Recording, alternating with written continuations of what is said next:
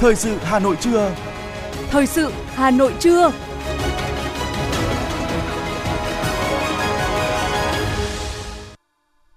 Thanh Hiền và Quang Minh xin được đồng hành cùng quý thính giả trong 30 phút của chương trình Thời sự trưa nay, thứ năm ngày 22 tháng 12. Những nội dung chính sẽ được đề cập đến trong chương trình. Tổng Bí thư Nguyễn Phú Trọng điện đàm cấp cao với Bí thư thứ nhất Đảng Cộng sản Cuba, Chủ tịch nước Cộng hòa Cuba Miguel Díaz-Canel. Hà Nội thành lập đoàn giám sát thực hiện kế hoạch đầu tư công trung hạn và các công trình trọng điểm. Vé máy bay Tết đã hết chỗ nhiều chặng. Phần tin thế giới có những tin chính. Tổng thống Ukraine đến Mỹ, an ninh ở thủ đô Washington được thắt chặt. Trung Quốc xem xét nới lỏng đi lại xuyên biên giới và sau đây là nội dung chi tiết. Thưa quý vị và các bạn, tối hôm qua, tại trụ sở Trung ương Đảng, Tổng Bí thư Nguyễn Phú Trọng đã có cuộc điện đàm cấp cao với Bí thư thứ nhất Đảng Cộng sản Cuba, Chủ tịch nước Cộng hòa Cuba Miguel Díaz-Canel. Tham gia cuộc điện đàm có Ủy viên Bộ Chính trị, Thường trực Ban Bí thư Võ Văn Thưởng và các Ủy viên Bộ Chính trị, Ủy viên Trung ương Đảng đứng đầu một số ban bộ ngành hai nước. Hai nhà lãnh đạo bày tỏ vui mừng điện đàm vào dịp quan trọng, đánh dấu mốc một năm với nhiều hoạt động trao đổi, hợp tác thiết thực, nhiều dấu mốc ý nghĩa quan trọng trong quan hệ hai nước. 62 năm ngày hai nước thiết lập quan hệ ngoại giao, 40 năm ngày ký hiệp ước hữu nghị và hợp tác Việt Nam Cuba, thể hiện sinh động tình đoàn kết thủy chung và mối quan hệ hữu nghị đặc biệt giữa hai đảng, hai nhà nước và nhân dân hai nước Việt Nam Cuba. Đồng chí Miguel Díaz-Canel đã chia sẻ về tình hình khu vực Mỹ Latin và Cuba, những khó khăn thách thức mà Cuba phải đối mặt do tác động của khủng hoảng kinh tế thế giới, đại dịch COVID-19, thiên tai, xung đột tại châu Âu, ảnh hưởng của bao vây cấm vận cũng như các hành động chống phá, khẳng định Cuba vẫn đứng vững, tiếp tục triển khai các biện pháp như đa dạng hóa thành phần kinh tế, thu hút đầu tư nước ngoài, phát triển khu vực dịch vụ nhằm phục hồi và tăng trưởng kinh tế, vượt qua khủng hoảng năng lượng, nỗ lực đảm bảo đời sống của nhân dân. Đồng chí Miguel Díaz-Canel đánh giá cao những thành tiệu phát triển kinh tế xã hội của Việt Nam, bày tỏ tin tưởng dưới sự lãnh đạo của Đảng Cộng sản Việt Nam, đứng đầu là Tổng Bí thư Nguyễn Phú Trọng, Đảng, Nhà nước và nhân dân Việt Nam sẽ tiếp tục đạt được những thành tiệu lớn hơn nữa trong việc thực hiện thắng lợi các mục tiêu đề ra. Tổng Bí thư Nguyễn Phú Trọng chúc mừng những thành tiệu của Cuba trong khắc phục khó khăn, ổn định tình hình, xây dựng đất nước, cho biết Việt Nam luôn quan tâm theo dõi, chia sẻ khó khăn mà Đảng, Nhà nước và nhân dân Cuba anh em phải đối mặt. Tin tưởng dưới sự lãnh đạo của Đảng Cộng sản Cuba đứng đầu là đồng chí Miguel Díaz-Canel, với tư tưởng lãnh đạo của Fidel Castro và Raúl Castro, nhân dân Cuba anh em sẽ vượt qua khó khăn, đạt được những thành tiệu to lớn hơn nữa. Tổng Bí thư Nguyễn Phú Trọng cũng thông tin những nét lớn về tình hình Việt Nam trong kiểm soát đại dịch COVID-19, phục hồi phát triển kinh tế, khẳng định Việt Nam tiếp tục thực hiện đường lối đối ngoại độc lập, tự chủ, đa dạng hóa, đa phương hóa quan hệ. Tổng Bí thư Nguyễn Phú Trọng nhấn mạnh, Việt Nam luôn đồng hành với sự nghiệp cách mạng chính nghĩa của nhân dân Cuba, tái khẳng định phản đối chính sách bao vây cấm vận chống Cuba. Hai nhà lãnh đạo bày tỏ vui mừng về những phát triển tích cực trong quan hệ giữa hai đảng, hai nước, khẳng định quan hệ đoàn kết, hữu nghị đặc biệt, mẫu mực giữa hai đảng, hai nước do Chủ tịch Hồ Chí Minh và lãnh tụ Fidel Castro dày cùng vun đắp, trao đổi những phương hướng nhằm tăng cường quan hệ hợp tác song phương trong thời gian tới, nhất trí tăng cường hiểu biết, giúp đỡ lẫn nhau, duy trì trao đổi đoàn cấp cao và các cấp, tiếp tục trao đổi lý luận, kinh nghiệm, triển khai hiệu quả các thỏa thuận hợp tác trong các lĩnh vực có thế mạnh và nhu cầu như nông nghiệp, y tế, tăng cường phối hợp, ủng hộ lẫn nhau tại các diễn đàn quốc tế.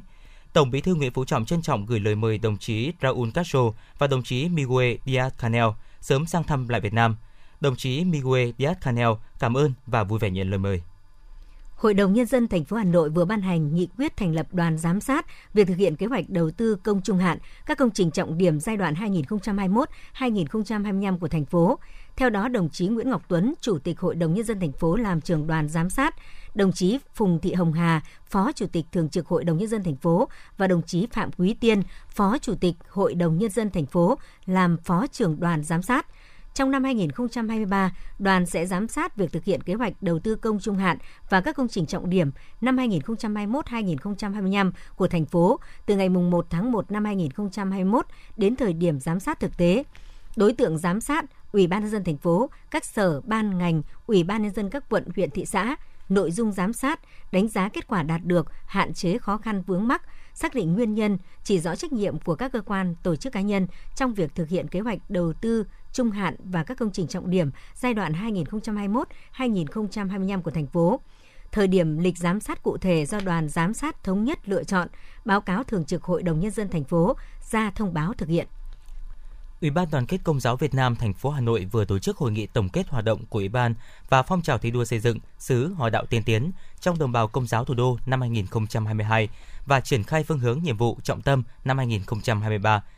Báo cáo tại hội nghị cho thấy, trong năm 2022, đồng bào công giáo thủ đô đã tham gia tích cực thực hiện các phong trào thi đua yêu nước, các cuộc vận động do nhà nước và Mặt trận Tổ quốc Việt Nam phát động gắn với phong trào thi đua xây dựng xứ Hòa đạo tiên tiến, đồng thời tích cực tham gia công tác phòng chống dịch bệnh và phục hồi phát triển kinh tế xã hội.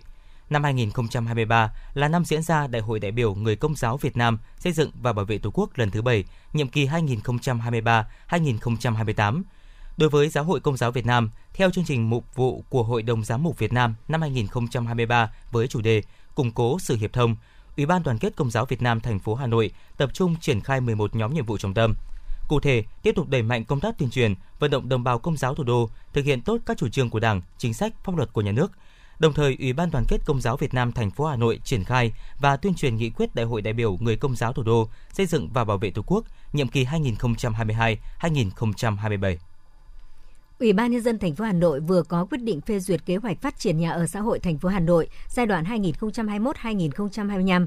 Kế hoạch nhằm cụ thể hóa mục tiêu phát triển nhà ở xã hội từng năm, giai đoạn 2021-2025 theo các chỉ tiêu phát triển nhà ở, trong chương trình phát triển nhà ở thành phố Hà Nội, giai đoạn 2021-2030 và kế hoạch phát triển nhà ở thành phố Hà Nội, giai đoạn 2021-2025 đã được Ủy ban nhân dân thành phố phê duyệt, làm cơ sở để thành phố chủ động kiểm soát công tác phát triển nhà ở xã hội trên địa bàn thành phố giai đoạn 2021-2025 đáp ứng cơ bản nhu cầu nhà ở xã hội của người dân. Theo kế hoạch, Ủy ban nhân dân thành phố đánh giá tổng nhu cầu diện tích sàn nhà ở xã hội giai đoạn sau năm 2020 cần đầu tư xây dựng mới khoảng 6,8 triệu mét vuông sàn. Theo chương trình phát triển nhà ở thành phố giai đoạn 2021-2030 đã được phê duyệt, mục tiêu phát triển nhà ở xã hội đến năm 2025 khoảng 1,25 triệu mét vuông sàn.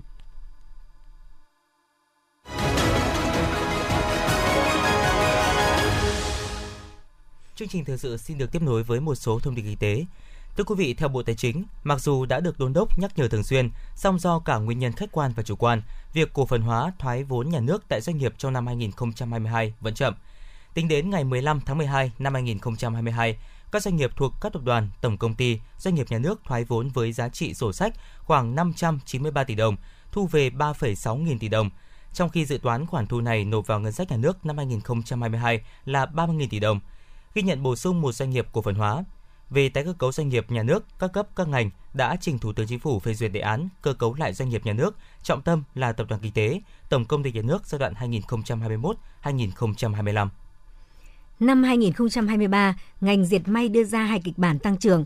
Theo đó, kịch bản tích cực là xuất khẩu dệt may có thể đạt từ 47 đến 48 tỷ đô la Mỹ và kịch bản kém tích cực hơn là đạt khoảng 45 đến 46 tỷ đô la Mỹ vì là một ngành khá nhạy với nhu cầu thế giới. Việc các doanh nghiệp chủ động chuyển hướng với các thay đổi từ thị trường sẽ quyết định nhiều đến việc giữ nhịp tăng trưởng trong năm 2023 trong bất kỳ kịch bản nào. Trong điều kiện kịch bản thuận lợi, những bất ổn từ thị trường thế giới có thể được kiểm soát, ngành may mặc dự báo hết quý 1 năm sau mọi việc sẽ phục hồi. Vì vậy kịch bản 48 tỷ đô la Mỹ có thể thành hiện thực. Tuy nhiên trong kịch bản 2 ít thuận lợi, khi thị trường phục hồi vào nửa cuối năm 2023, mức độ tăng trưởng vào khoảng 4,5% và cán mức ở mức 45 tỷ đô la Mỹ. Trong bối cảnh hiện nay, cả thế giới không đặt hàng dệt may dài hạn, vì vậy các doanh nghiệp có thể chuyển hướng sản xuất sang những mặt hàng có giá trị thấp hơn.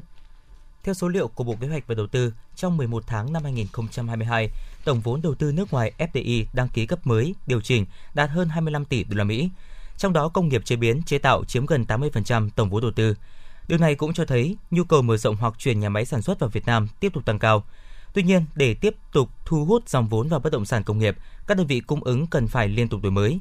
Số liệu mới nhất từ Bộ Xây dựng, tỷ lệ lấp đầy các khu công nghiệp cả nước ở mức 90%, giá thuê tăng 5% theo quý. Một số loại hình mới như bất động sản công nghiệp may đo gồm nhà xưởng, nhà kho còn ghi nhận tỷ lệ lấp đầy 95%, nâng vị thế cạnh tranh trực tiếp với các nước trong khu vực – Đánh giá từ Colliers, bất động sản Maydor hiện có nhiều lợi thế để phát triển như giá đất vẫn còn thấp so với khu vực. Các nhà máy sản xuất đang ưu tiên một điểm đến ổn định thay vì đa dạng hóa sản xuất toàn cầu. Tuy nhiên, để bắt kịp cơ hội này trong thời gian sớm nhất, việc rút ngắn thời gian thủ tục, pháp lý từ phía khu công nghiệp là điểm cộng trong mắt khách thuê. Từ nay đến hết năm 2027 sẽ xây dựng quy định quản lý các hoạt động trao đổi tín chỉ carbon, xây dựng quy chế vận hành sàn giao dịch tín chỉ carbon ở Việt Nam, đồng thời triển khai thí điểm cơ chế trao đổi, bù trừ tín chỉ carbon trong các lĩnh vực tiềm năng và đến năm 2028 sẽ chính thức tổ chức vận hành giao dịch tín chỉ carbon. Đây là thông tin mới được đưa ra tại hội thảo thị trường carbon rừng, kết quả sau COP27 và lộ trình xây dựng thị trường carbon rừng tại Việt Nam – Tại hội thảo, phần lớn diễn giả phân tích thực trạng xu hướng tương lai của thị trường carbon rừng, chia sẻ kinh nghiệm từ các quốc gia về cách vận hành thị trường carbon rừng, để từ đó đề xuất xây dựng lộ trình thị trường carbon rừng Việt Nam. Tin từ Cục Hàng không Việt Nam, Bộ Giao thông Vận tải, tính đến hết ngày 18 tháng 12, nhiều đường bay nội địa dịp cao điểm Tết Nguyên đán Quý Mão năm 2023 là ngày 14 tháng Chạp đến ngày 15 tháng Giêng đã có tỷ lệ đặt chỗ khá cao, chủ yếu vào dịp cận Tết – Cụ thể, chặng bay thành phố Hồ Chí Minh Đà Nẵng có tỷ lệ đặt chỗ cao nhất là 87,90% vào ngày 19 tháng 1 năm 2023. Ở chiều ngược lại, chặng bay Đà Nẵng Thành phố Hồ Chí Minh có tỷ lệ đặt chỗ cao nhất là 91,9% vào ngày 29 tháng 1 năm 2023. Đối với chặng bay Thành phố Hồ Chí Minh Hải Phòng, hai ngày 17 và 19 tháng 1 năm 2023 có tỷ lệ đặt chỗ cao nhất là từ 84 đến 86%. Chiều bay Hải Phòng thành phố Hồ Chí Minh có tỷ lệ đặt chỗ cao nhất là 93% vào ngày 29 tháng 1 và 88% vào ngày 28 tháng 1 năm 2023. Ở chặng bay giữa thành phố Hồ Chí Minh Hà Nội, tỷ lệ đặt chỗ cao nhất là 65,2% vào ngày 18 tháng 1 và ở chiều ngược lại, ngày 29 tháng 1 có tỷ lệ đặt chỗ cao nhất là 85%. Bên cạnh những ngày cao điểm với tỷ lệ đặt chỗ cao, vẫn còn có những đường bay có tỷ lệ đặt chỗ thấp tùy theo từng ngày. Các hãng đã sẵn sàng tăng chuyến bay đêm. Thưa quý vị, để tiếp tục thực hiện chương trình xây dựng nông thôn mới với mục tiêu đạt tiêu chí kiểu mẫu, đưa giá trị thương hiệu sản phẩm của Bát Tràng, huyện Gia Lâm đến với người dân trong và ngoài nước, địa phương cùng các doanh nghiệp đang đẩy mạnh thực hiện các giải pháp áp dụng công nghệ số, chuyển đổi số vào mô hình kinh doanh, tạo ra các quy trình kinh doanh mới, trải nghiệm mới cho khách hàng để đáp ứng những thay đổi của thị trường. Gần 2 năm qua, các sản phẩm gốm sứ tại Bát Tràng sụt giảm do dịch COVID-19, nguồn thu và đời sống nhân dân ảnh hưởng rất lớn – Trước tình hình đó, để việc sản xuất kinh doanh không bị đứt gãy, nhiều hộ gia đình doanh nghiệp trong làng nghề buộc phải thay đổi phương thức sản xuất, đặc biệt là kinh doanh. Từng bước đi vào áp dụng công nghệ số, chuyển đổi từ quản lý điều hành đến hoạt động sản xuất, đặc biệt là hoạt động bán hàng kinh doanh. Chị Lê Thị Thúy Huyền, cơ sở gốm sứ Phúc Quý, xã Bát Tràng, huyện Gia Lâm cho biết.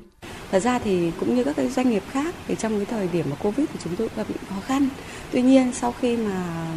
à, qua hai năm khó khăn đó thì chúng tôi hiện nay cũng đang à, à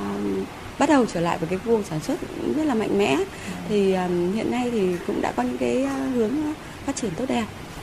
Tôi nghĩ rằng là đối với tất cả các doanh nghiệp việc tiếp cận với cả à, bán hàng trên nền tảng số là việc rất là quan trọng.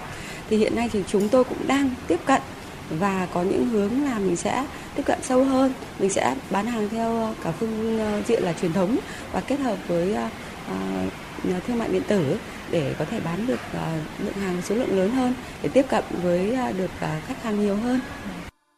Tuy nhiên, không nhiều các cơ sở sản xuất quan tâm phát triển thương mại điện tử. Việc mua hàng trực tuyến trên Internet còn mới lạ với nhiều chủ cơ sở sản xuất. Điều này khiến cho hoạt động thương mại điện tử trong làng nghề có nhiều hạn chế. Bên cạnh đó, hạ tầng dịch vụ trong thanh toán, vận chuyển chưa thực sự thuận tiện, bảo đảm tối đa quyền lợi người mua hàng đã khiến người tiêu dùng có tâm lý e ngại khi mua hàng online thông qua các sàn thương mại điện tử. Chị Nguyễn Như Quỳnh, Chủ tịch Câu lạc bộ Doanh nhân nữ Bát Tràng, huyện Gia Lâm cho biết. Cũng có nhiều cái khó khăn là cũng có những cái đơn vị sản xuất họ chưa tiếp cận được cái cách thức làm cũng như là cái cách thức để mình làm sao có thể đưa cái sản phẩm mình à, bán thành công lên trên à, các nền tảng số thì đấy cũng là một cái mà các thành viên trong câu lạc bộ chúng tôi cũng đang là uh, rất là suy nghĩ. Có nghĩa là cũng đã có tham gia nhiều những cái chương trình tọa đàm hoặc hội thảo cũng như là các các lớp học để có thể đào tạo làm sao các kỹ năng để mình có thể à, bán hàng thành công trên các à, sàn thương mại điện tử. Nhưng bên cạnh đấy cũng gặp rất nhiều khó khăn. Nhưng mà cái mà mong muốn ở đây là được sự chia sẻ và quan tâm thật sự. Ví dụ như là nếu như có các chương trình đào tạo cũng như là muốn giúp đỡ các doanh nghiệp mà đặc biệt là về gốm sứ thì những cái người hướng dẫn cũng như là các chương trình đào tạo phải thật sự nghiên cứu rất là sâu về gốm sứ, về các dòng hàng gốm sứ, về các đặc điểm, các đặc thù của nó thì mới có thể giúp đỡ được các doanh nghiệp. Thời gian qua, các cơ quan đã triển khai nhiều hoạt động giải pháp nhằm hỗ trợ doanh nghiệp nâng cao năng lực tiếp cận kinh tế số. Trong xu hướng phát triển hiện nay, doanh nghiệp phải xác định cần đi trên cả hai chân, kênh bán hàng truyền thống và thương mại điện tử để phát triển vững chắc. Một số doanh nghiệp đã nhanh nhạy và đạt được thành công bước đầu với kênh online, nhưng vẫn còn nhiều doanh nghiệp còn bỡ ngỡ, cần tới các hoạt động tập huấn, trao đổi thông tin, hỗ trợ của các cơ quan đơn vị. Ông Nguyễn Huy Hoàng, Cục Thương mại điện tử Kinh tế số Bộ Công Thương cho rằng, thực tế cho thấy kênh bán hàng truyền thống và thương mại điện tử khi kết hợp sẽ hỗ trợ trực tiếp cho nhau. Đặc biệt với mặt hàng thủ công mỹ nghệ, thương mại điện tử không chỉ giúp tiếp cận khách hàng trong nước mà còn tiếp cận cả thị trường nước ngoài. Cục Thương mại điện tử và Kinh tế số cùng phối hợp với cả các à, đối tác, các sở ngành địa phương thì cũng đã à, tổ chức rất nhiều các cái hoạt động à, hỗ trợ cho đầu tiên là đào tạo này, tập huấn này, nâng cao cái kỹ năng cho doanh nghiệp à, trong cái à, việc chuyển đổi số trong hoạt động sản xuất kinh doanh cũng như là là trong cái việc à, phát triển cái lĩnh vực thương mại điện tử cho doanh nghiệp. À, thì à, trong thời gian à, tới đây thì bên cục thương mại điện tử và kinh tế số bộ công thương vẫn sẽ tiếp tục à, phối hợp với các địa phương phối hợp với các đối tác à, trong đó có à, đặc biệt là các sàn thương mại điện tử lớn à, không chỉ ở trong nước và các sàn thương mại điện tử quốc tế nữa thì cũng sẽ cử những cái chuyên gia hàng đầu chuyên gia à, trong các cái lĩnh vực liên quan đến thương mại điện tử À, liên quan đến chuyển đổi số cũng như là nâng cao thương hiệu cho doanh nghiệp trong cái à, à nền kinh tế số để à, tập trung à, nâng cao được cái năng lực cho doanh nghiệp của các tỉnh các địa phương. Việc áp dụng nền tảng kinh tế số và sản xuất phát triển chuỗi giá trị đang là thách thức không nhỏ đối với Bát Tràng nói riêng và các địa phương khác nói chung. Để thực hiện đồng bộ việc này cần có sự hướng dẫn, đào tạo cũng như sự hỗ trợ của nhà nước để các làng nghề áp dụng công nghệ, chuyển đổi mô hình số trong phát triển kinh tế bài bản, chủ động hơn nữa.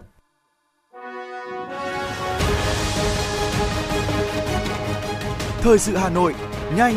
chính xác, tương tác cao. Thời sự Hà Nội, nhanh, chính xác, tương tác cao.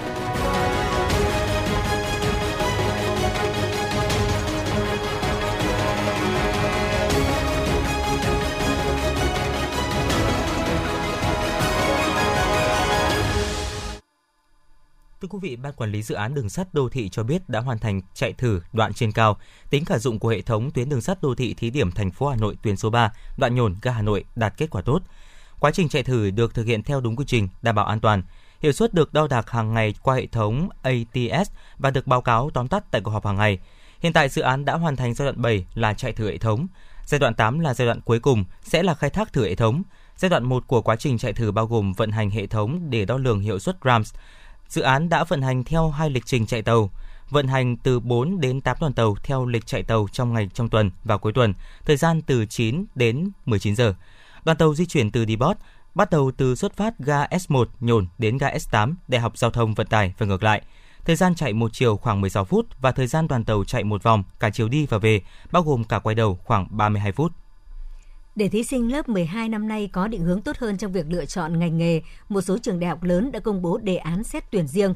8 trường sư phạm sẽ dùng chung bài thi đánh giá năng lực để xét tuyển do Đại học Sư phạm Hà Nội chủ trì. Kỳ thi này dự kiến tổ chức tháng 5 năm 2023. Nếu có nhiều thí sinh đến từ các khu vực xa Hà Nội, kỳ thi có thể diễn ra đồng thời tại một hoặc nhiều trường trong danh sách các trường sử dụng kết quả thi này nhằm giúp các em thuận lợi trong di chuyển. Cấu trúc đề thi cơ bản trao không đổi với 8 môn thi. Trong đó, đề ngữ văn có 30% câu hỏi trắc nghiệm về ngôn ngữ và 70% tự luận. Các môn còn lại có 70% câu hỏi trắc nghiệm và 30% tự luận.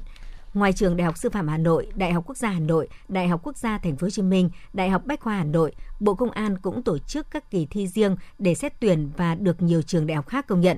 Tháng trước, hai trường Đại học Quốc gia cho biết sẽ xây dựng thang điểm quy đổi hai bài thi đánh giá năng lực để sử dụng kết quả của nhau. Trong khi đó, Đại học Bách khoa Hà Nội dự kiến tổ chức 3 đợt thi đánh giá tư duy, tăng 2 đợt so với năm ngoái. Việc thi này sẽ bắt đầu từ tháng 3 năm sau. Đi bộ lên cao tốc, dừng đón đỗ trả khách để trên cao tốc là hành vi bị cấm. Tuy nhiên, tình trạng người dân tự ý lên cao tốc để bắt xe vẫn diễn ra, tiềm ẩn nguy cơ mất an toàn giao thông. Tại cao tốc Nội Bài Lào Cai, chỉ trong vòng gần chưa đầy một tháng vừa qua, đã có hai vụ tai nạn giao thông khiến hai người thiệt mạng. Nguyên nhân vẫn là do đi bộ trên cao tốc. Ngồi chờ xe khách là hình ảnh có thể bắt gặp hàng ngày tại nhiều khu vực trên cao tốc Nội Bài Lào Cai. Ngoài lên đường Xin lỗi quý vị, ngoài lên đường gửi hàng hay là chờ xe, một số người dân sống bên đường còn có thói quen lấy cao tốc là nơi đi bộ mỗi ngày. Theo đơn vị quản lý tuyến, việc nhắc nhở vẫn được thực hiện thường xuyên, nhưng xong rồi đâu lại vào đấy. Để thuận tiện cho việc đi lại, có khu vực người dân còn xây tạo bậc để lên xuống cao tốc. Hiện tại vẫn tồn tại gần 20 điểm đón trả khách trái phép của các nhà xe trên tuyến cao tốc dài trên 220 km này. Đây cũng chính là những khu vực mà hàng rào bảo vệ hành lang cao tốc liên tục bị phá để làm lối qua lại. Trong ngày 21 tháng 12, địa bàn thành phố Hà Nội đã xảy ra 3 vụ cháy nhà dân. Cụ thể, chiều 21 tháng 12, vụ hỏa hoạn đã xảy ra tại tòa R2, trung cư Goldmark City, 136 Hồ Tùng Mậu, phường Phú Diễn, quận Bắc Từ Liêm. Nhận được tin báo cháy, lực lượng chữa cháy cơ sở bước đầu đã khống chế ngọn lửa. Sau đó, đội cảnh sát phòng cháy chữa cháy và cứu nạn cứu hộ công an quận Bắc Từ Liêm đã xuất hai xe cùng cán bộ chiến sĩ đến hiện trường tham gia chữa cháy. Theo thông tin ban đầu từ công an phường Phú Diễn, người ở căn hộ trên tên DTK có biểu hiện say rượu đã tự phóng hỏa đốt nhà. Thời điểm xảy ra vụ cháy, anh DTK ở nhà một mình. Về vật chất, vụ cháy đã gây hư hại gần như toàn bộ đồ đạc trong phòng ngủ, các phòng khác trong căn hộ tường ám khói đen. Trước đó khoảng 10 giờ sáng cùng ngày, người dân phát hiện ngọn lửa và khói bốc lên từ căn nhà số 480 đường D Nguyễn Khoái, gần chân cầu Vĩnh Tuy, quận Hai Bà Trưng. Sau khi xảy ra cháy, lực lượng cảnh sát phòng cháy chữa cháy và cứu nạn cứu hộ công an quận Hai Bà Trưng đã điều động 3 xe cứu hỏa đến hiện trường, phối hợp với các cơ quan chức năng của quận, phường Vĩnh Tuy dập lửa. Khi xảy ra cháy, hai người trong ngôi nhà đã kịp thời thoát ra ngoài. Nguyên nhân ban đầu của vụ việc được xác định là do người trong gia đình đốt lửa sưởi ấm dẫn đến hỏa hoạn. Vào khoảng 0 giờ 15 phút ngày 21 tháng 12, lực lượng cảnh sát phòng cháy chữa cháy mới khống chế được đám cháy nhà dân tại phố Hàng Mã. Và hồi 22 giờ 12 phút ngày 20 tháng 12, Công an quận Hoàn Kiếm Hà Nội nhận tin báo cháy nhà dân tại ngõ 24 Hàng Mã. Công an quận Hoàn Kiếm đã xuất hai xe chữa cháy, một xe thang. Công an quận Ba Đình chi viện hai xe chữa cháy. Công an quận Hai Bà Trưng điều động hai xe chữa cháy đến nơi triển khai chữa cháy, ngăn chặn cháy lan và dập cháy đám đám cháy.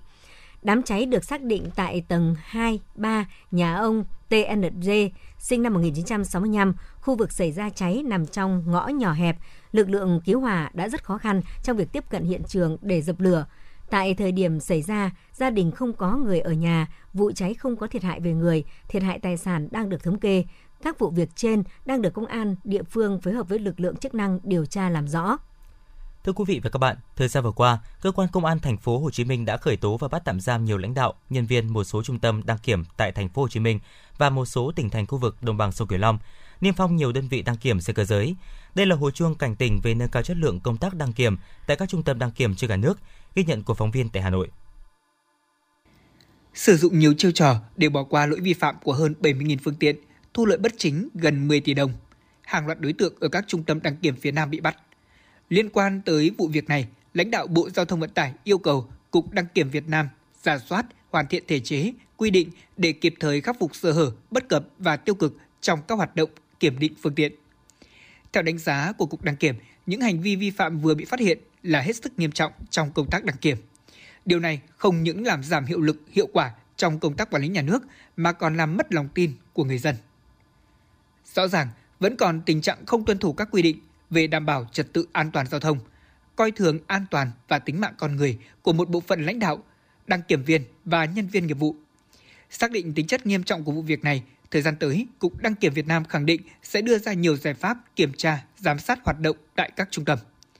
Trước thông tin này, tại Hà Nội, các trung tâm đăng kiểm cũng đã có nhiều hoạt động tăng cường giả soát, siết chặt kiểm tra các quy trình đăng kiểm.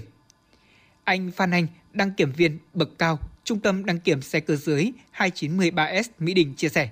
để nâng cao chất lượng, vấn đề chính cần giải quyết đó là đổi mới trang thiết bị và đào tạo đăng kiểm viên đủ năng lực trình độ, đồng thời xử lý nghiêm những đơn vị cá nhân vi phạm, đặc biệt đối với các trung tâm đăng kiểm tái phạm. Là bọn em phải rất là kiên quyết bởi vì uh, đấy là liên quan đến nếu là không đạt trong uh, theo những thông tư của cục ấy thì lại là không đạt nó không đảm bảo để lưu hành trên ngoài đường rồi. Thì uh, tiến hành là tư vấn khách hàng chỉ rõ cho khách hàng biết những phần không đạt và kiên quyết là để khách hàng đi sửa chứ không không tạo điều kiện được ạ cũng không ờ, cho khách hàng được trả lời câu hỏi làm thế nào để nâng cao chất lượng hoạt động đăng kiểm Ông Nguyễn Minh Hải, Giám đốc Trung tâm Đăng kiểm 2913S cho rằng, yêu cầu về tiêu chuẩn an toàn kỹ thuật và bảo vệ môi trường đối với phương tiện là không thay đổi, đồng thời phải tuân thủ đúng theo quy định của Cục Đăng kiểm Việt Nam. Do đó, để bảo đảm chất lượng đăng kiểm, trước hết phải quản lý, giám sát chặt từ các khâu đăng kiểm viên phụ trách dây chuyền kiểm định cho đến lãnh đạo trung tâm, sau đó là tăng cường kiểm tra giám sát để hạn chế những tiêu cực. Thời gian vừa rồi thì cũng một số các cái trung tâm đăng kiểm phía Nam thì cũng có xảy ra rất là nhiều các cái sai phạm. À, chính vì vậy mà cái công tác ờ, kiểm tra rồi giám sát các cái hoạt động đối với các ờ, cái công tác chuyên môn ở đơn vị thì chúng tôi cũng phải tăng cường cái hoạt động kiểm tra giám sát. À, bên cạnh cái việc à, mà giám sát qua cái hệ thống camera hoặc là giám sát trực tiếp thì còn phải đôn đốc cán bộ nhân viên là thực hiện nghiêm cái chỉ đạo của cục đăng kiểm về cái công tác kiểm định để đảm bảo cái cái an toàn cho phương tiện khi mà được cấp giấy chứng nhận. Ờ, đồng thời là tránh những cái cái tiêu cực nhũng nhiễu đối với khách hàng. Kiểm định phương tiện cơ giới đường bộ là một trong những giải pháp nhằm giảm thiểu những xe ô tô không đạt chuẩn nhưng vẫn lưu thông, giảm thiểu tai nạn giao thông. Chỉ vì chút kinh phí lót tay mà làm sai lệch hồ sơ đăng kiểm. Từ không đạt trở thành đạt để tham gia giao thông thì vô cùng nguy hiểm. Vì vậy, cần nâng cao chất lượng kiểm định theo hướng minh bạch, công khai là một yêu cầu cấp thiết.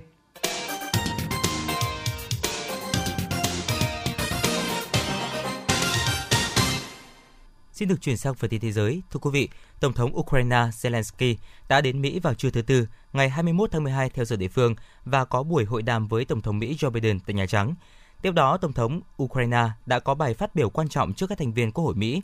Chuyến công du tới Mỹ của ông Zelensky chỉ kéo dài vài giờ khi chiến sự tại Ukraine đã bước sang tháng thứ 10. Chuyến thăm nhằm củng cố quan hệ và thúc đẩy sự hỗ trợ của Mỹ và các nước phương Tây cho cuộc chiến tại Ukraine vốn chưa có dấu hiệu khép lại. Tổng thư ký Liên Hợp Quốc Antonio Guterres vừa tổ chức họp báo cuối năm tại New York. Ông cho rằng năm 2022 là một năm đặc biệt với rất nhiều thử thách. Ông Guterres nêu rõ, thế giới đang đứng trước sự chia rẽ địa chính trị, khủng hoảng giá cả, chi phí nợ tăng, phân hóa giàu nghèo ngày càng sâu sắc. Về ứng phó với biến đổi khí hậu, Tổng thư ký ghi nhận nhiều điểm sáng như việc hỗ trợ các nền kinh tế mới nổi, chuyển đổi từ than đá sang sử dụng các nguồn năng lượng tái tạo, Tổng thư ký đề nghị các thỏa thuận đối tác chuyển đổi năng lượng của Indonesia, Nam Phi và Việt Nam là những thành tiệu đáng ghi nhận. Đại hội đồng Liên Hợp Quốc đã phê chuẩn việc bầu lại Ai Cập làm thành viên của Ủy ban xây dựng hòa bình, bao gồm 31 đại diện quốc gia trong nhiệm kỳ 2 năm 2023-2024. Đại diện thường trực của Ai Cập tại Liên Hợp Quốc, đại sứ Osama Abdel Khalek khẳng định việc nước này tái đắc cử thành viên Ủy ban xây dựng hòa bình là minh chứng cho những đóng góp lâu dài của Cairo trong việc hỗ trợ các nỗ lực xây dựng hòa bình ở châu Phi, bao gồm cả nhiệm kỳ chủ tịch Ủy ban xây dựng hòa bình trong năm 2021 với tư cách là đại diện cho lục địa này. Chính phủ Gambia thông báo đã ngăn chặn thành công một âm mưu đảo chính quân sự, bắt giữ bốn binh lính tình nghi tham gia kế hoạch lật đổ chính quyền của Tổng thống Adama Barrow. Gambia từng nhiều lần phát hiện các âm mưu đảo chính, quốc gia nhỏ bé với 2,5 triệu dân tại Tây Phi đang chật vật khắc phục những yếu kém sau hai thập kỷ dưới quyền điều hành của cựu Tổng thống Yahya Jammeh. Trung Quốc sẽ tạo điều kiện thuận lợi hơn cho việc di chuyển của du khách xuyên biên giới vào thời điểm thích hợp và phù hợp với tình hình thực tại. Đây là tuyên bố của người phát ngôn Bộ Ngoại giao Trung Quốc trong buổi họp báo thường kỳ ngày hôm nay. Trước đó, Trung Quốc đã đóng cửa biên giới đối với hầu hết khách du lịch quốc tế trong gần 3 năm qua do đại dịch COVID-19. Tổng thống Ngân hàng Dự trữ Ấn Độ cảnh báo các thị trường tiền kỹ thuật số có nguy cơ gây ra một cuộc khủng hoảng tài chính toàn cầu. Vụ phá sản gần đây của sàn FTX đã phơi bày những rủi ro vốn có của lĩnh vực này. Những phát biểu trên khép lại một năm thách thức đối với hàng triệu người sở hữu tiền kỹ thuật số tại Ấn Độ khi thị trường toàn cầu lao dốc và thuế đánh vào lợi nhuận giao dịch tiền kỹ thuật số trong nước cao.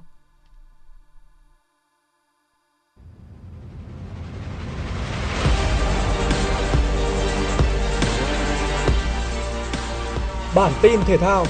Bản tin thể thao.